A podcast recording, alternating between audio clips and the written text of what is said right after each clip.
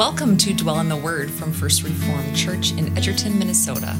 Bible readings and devotional commentary to help you grow in faith by dwelling in God's holy word. It is Wednesday. It is April 26th. Our prayer then today comes from Fount of Heaven. Let's pray.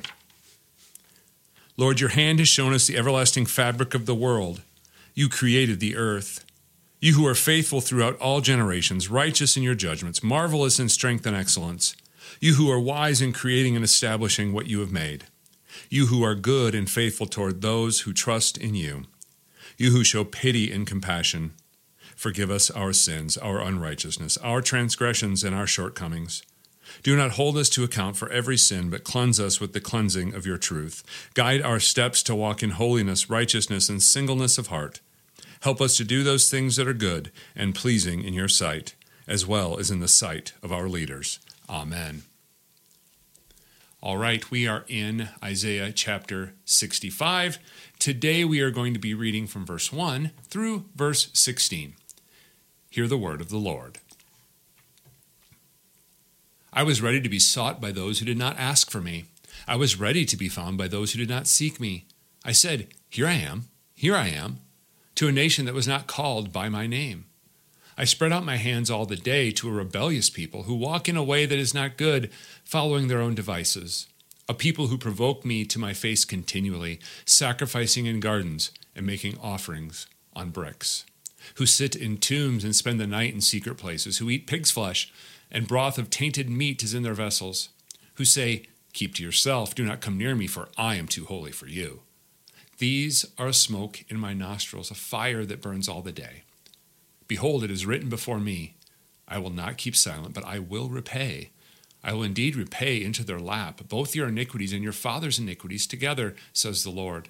Because they made offerings on the mountains and insulted me on the hills, I will measure into their lap payment for their former deeds. Thus says the Lord, as the new wine is found in the cluster, and they say, Do not destroy it, for there is a blessing in it. So I will do for my servant's sake, and not destroy them all. I will bring forth offspring from Jacob, and from Judah possessors of my mountains. My chosen shall possess it, and my servant shall dwell there. Sharon shall become a pasture for flocks, and the valley of Achor a place for herds to lie down for my people who have sought me. But you who forsake the Lord, who forget my holy mountain, who set a table for fortune, and fill cups of mixed wine for destiny, I will destine you to the sword, and all of you shall bow down to the slaughter. Because when I called, you did not answer. When I spoke, you did not listen. But you did what was evil in my eyes, and chose what I did not delight in. Therefore, thus says the Lord God Behold, my servant shall eat, but you shall be hungry. Behold, my servant shall drink, but you shall be thirsty. Behold, my servant shall rejoice, but you shall be put to shame. Behold, my servant shall sing for gladness of heart, but you shall cry out for pain of heart and shall wail for breaking of spirit. You shall leave your name to my chosen for a curse, and the Lord God will put you to death. But his servants he will call by another name, so that he who blesses himself in the land shall bless himself by the God of truth, and he who takes an oath in the land shall swear by the God of truth, because the former troubles are forgotten and are hidden from my eyes. We see the heading here in Isaiah 65, and we shouldn't be surprised by what we see here. We see judgment and salvation. Hasn't that really been the overall theme of what we have seen in the book of Isaiah?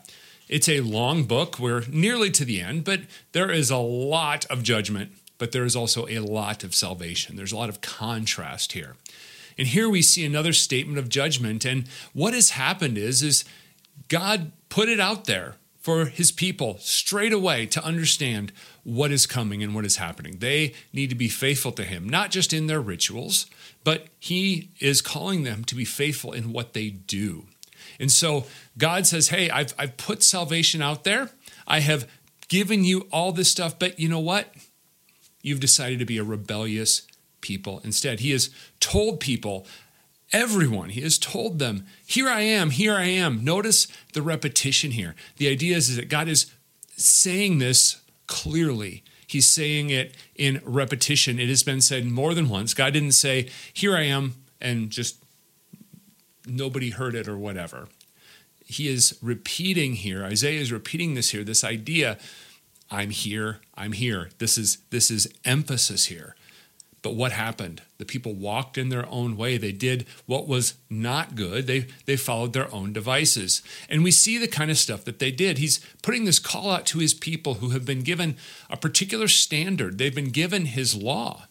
And yet they are going after other things. We're going to see that multiple times here in this passage because what we see is that they are uh, sitting in tombs and spending the night in secret places. Now, what does that mean? Well, the idea is, is that they're going out seeking the advice of the dead. They're, they're trying to uh, basically look into the future, to divine the, the future from these dead spirits.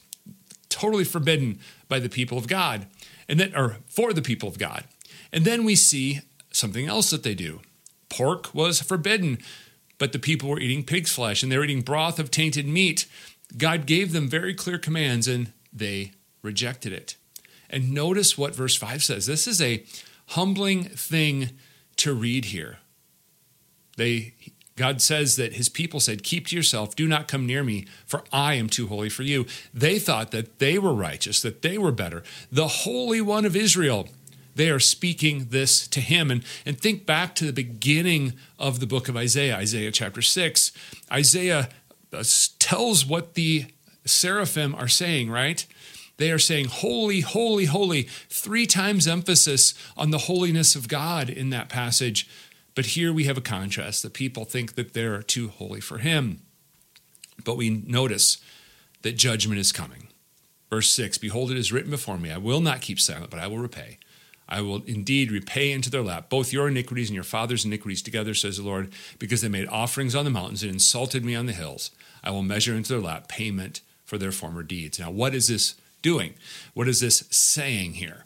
The idea of making offerings on the mountains and insulting the, uh, God on the hills is this idea of pagan worship. They would go to the high places. Uh, you may have heard the stories from the kings of the Old Testament, and they'll say, but this was a pretty good king, but he didn't remove the high places. Well, the idea was that they would go out and they would do these uh, pagan sacrificial rituals in these high places on the hills. Uh, God is saying that you have insulted me by doing this. I have given you a path of holiness, I have given you a way to worship me. And instead, you've gone out and done it on your own on the hills. And so there will be judgment for this. And notice to the extent of which this is. Uh, God said that they have forsaken the Lord. They have forgotten his holy mountain. They've forgotten the temple. They've forgotten Jerusalem. Uh, they set a table for fortune and filled cups of mixed wine for destiny.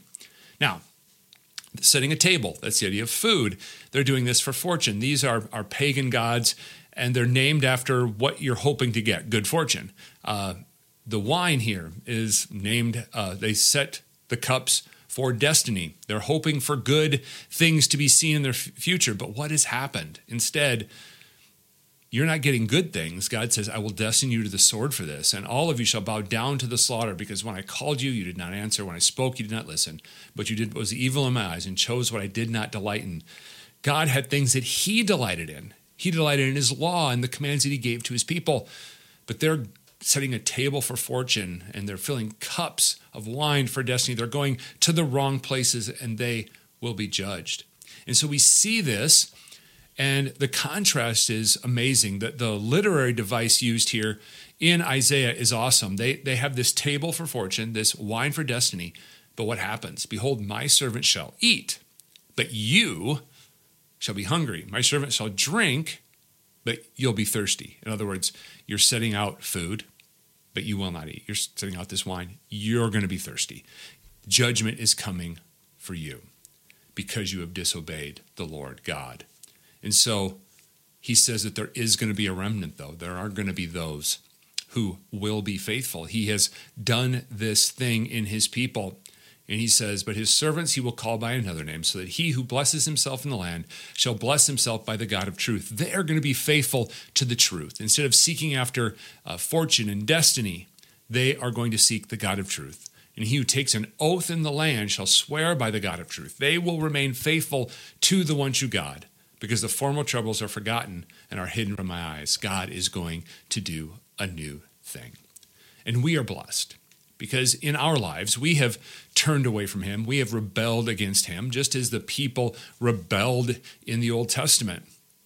Mind you, we aren't setting a table for fortune or pouring out wine for some God we hope that will give us destiny, but we have rebelled against God. We have looked to things beside Him, but yet we have the assurance that His work in us is not done, that through His Holy Spirit, He calls us back to Himself. He continues to build us up in faith through His Word and through that knowledge of salvation in the Lord Jesus Christ, that salvation we have because He bore the wrath of God for our sin. And so we know that the things that we have done in the past, our former troubles, they're forgotten. They're hidden from God's eyes because Christ has covered us.